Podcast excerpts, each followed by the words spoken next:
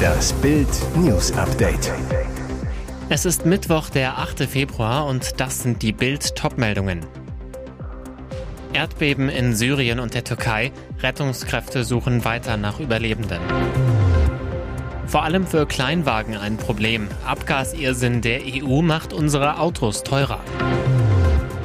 Rundum-Erneuerung für alle Nutzer. WhatsApp pumpt das Status-Feature auf. Auch in der zweiten Nacht nach dem schweren Erdbeben im türkisch-syrischen Grenzgebiet haben Angehörige und Rettungskräfte weiter nach Verschütteten gesucht. Die Bergungsaktivitäten in den Erdbebengebieten liefen immer noch auf Hochtouren, wie der türkische Vizepräsident Fuat Oktay am späten Dienstagabend mitteilte. Diese Arbeiten werden fortgesetzt, bis wir den letzten Bürger unter den Trümmern erreicht haben. Die Zahl der Todesopfer ist neuen Behördenangaben zufolge auf 8.164 gestiegen. Mehr als 39.200 Menschen wurden demnach verletzt. Nach Angaben Oktais sind rund 16.150 Rettungs- und Suchteams im Einsatz. Sie seien in alle betroffenen Provinzen und Bezirke entsandt worden. Insgesamt seien rund 60.000 Helfer vor Ort. Der Regierungspolitiker sagte, dass in der Nacht zum Mittwoch internationale und lokale Teams vor allem in die Provinzen Adiaman, Hatay und Karaman-Marasch gebracht würden, teils auf dem Luftweg. Die Wetterbedingungen ließen solche Flüge zu, was die Arbeit erleichtere, so Oktay. Die EU will ab 2025 die neue Abgasnorm Euro 7 durchdrücken. Folge, für viele Bürger wird ein neues Auto damit noch teurer.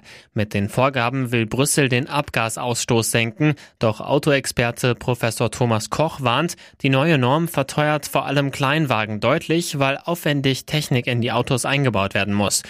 Und das kann die Autofahrer noch teuer zu stehen kommen. Für die Fahrzeuge entstehen Mehrkosten bis über 1000 Euro pro Wagen, warnt Koch. Einen Nutzen für die Umwelt hätten die Knallhartregeln hingegen kaum.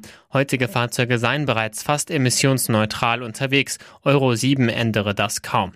Es sei zwar richtig, dass der geringe Schadstoffausstoß nochmals verringert wird, so Koch, doch darum gehe es der EU gar nicht. Der einzige Zweck der geplanten Abgasnorm scheint es, Technologie zu zerstören. Sein Verdacht, die EU will damit ein Verbrennerverbot durch die Hintertür einführen.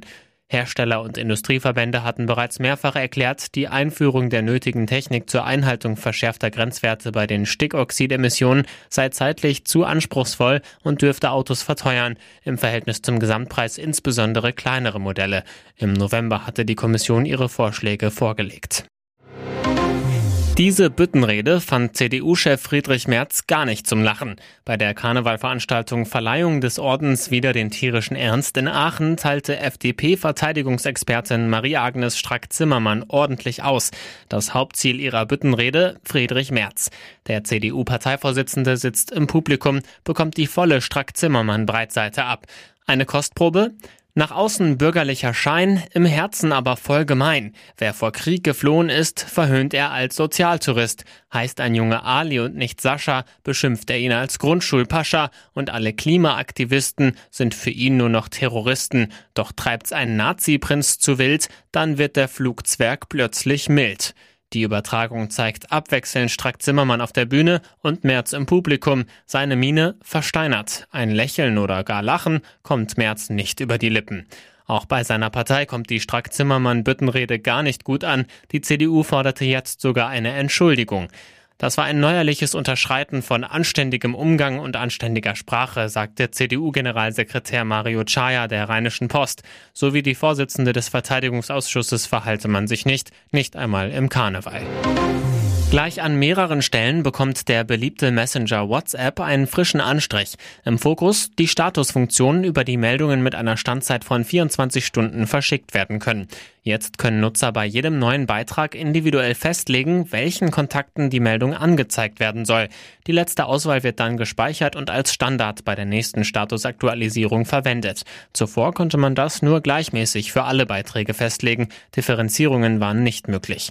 Damit man nichts verpasst, führt WhatsApp eine neue Benachrichtigung ein, den Profilring. Sobald ein Kontakt eine neue Statusmeldung teilt, erscheint ein grüner Kreis um dessen Profilbild, sowohl in Chat- und Gruppenlisten als auch in den Kontaktinfos. Auch das gab's schon bei Signal. Vorteil des Konkurrenten, dort lässt sich die Story-Funktion, die viele nervt, auch einfach vollständig deaktivieren.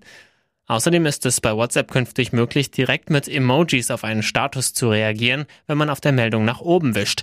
Dies sei die von den Nutzern am meisten gewünschte Funktion gewesen, teilte der Facebook-Konzern Meta mit. Grund, bei Instagram ist das Feature schon längst in Fleisch und Blut übergegangen. Wie sehr sich doch Kunstexperten irren können. In der Sendung Bares für Rares Österreich bei Servus TV verschätzten sie sich völlig beim berühmten Dresdner Maler Ferdinand von Reisky. Ein Gemeindebediensteter aus Niederösterreich brachte von Reiskis Ölgemälde Wilde Kaninchen im Grase zum Schätzen.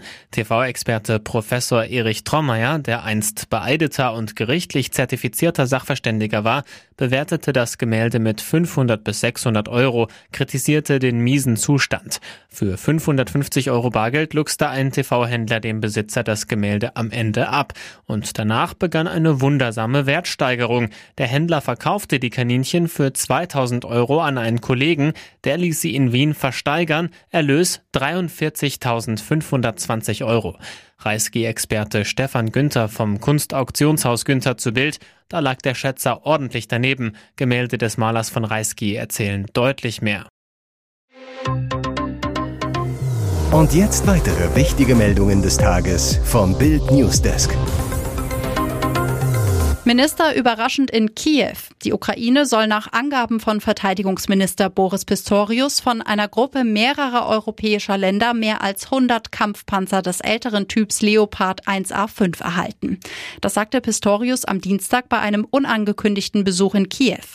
Bis zum ersten oder zweiten Quartal 2024 sollten mindestens drei Bataillone damit ausgestattet werden, so der Minister. Die Bundesregierung hatte zuvor den Export von bis zu 178 Leopard 1 Panzern genehmigt. Aber wie viele tatsächlich an die Ukraine geliefert werden, hängt von den erforderlichen Instandsetzungsarbeiten ab, so die Bundesregierung. In Kiew traf Pistorius auch Präsident Zelensky und Verteidigungsminister Resnikow. Letztere bezeichnete den deutschen Minister als Freund der Ukraine. Als Boris den Ministerposten besetzte, wurde die Panzerkoalition geboren, so Resnikow bei einer Verleihung von Orden an seine Soldaten. Pistorius soll in Kiew auch die ukrainischen Soldaten treffen, die nach Deutschland abreisen, um am Leopard ausgebildet zu werden. Das hat er wohl vergessen. Bohlen wollte Katja unbedingt in der DSDS-Jury. Während der Pop-Titan heute seinen 69. Geburtstag feiert, brennt um ihn herum bei DSDS die Luft. Vermiesen lässt sich Bohlen seinen Ehrentag vermutlich nicht. Aber während Pietro Lombardi ihm alles Gute wünscht und schreibt, sie seien ein Team, wird es von Dieters Jurykollegin Katja Krasavice vermutlich keine Glückwünsche geben. Sie zerriss ihn öffentlich in einem Diss-Song und fünfminütigen Video, rechnet mit Dieter Bohlen und seiner Art ab. Er wiederum poltert in einem Radiointerview, dass er sich ja nicht aussuchen könne, welche Jurykollegen ihm Sender RTL vor die Nase setzt.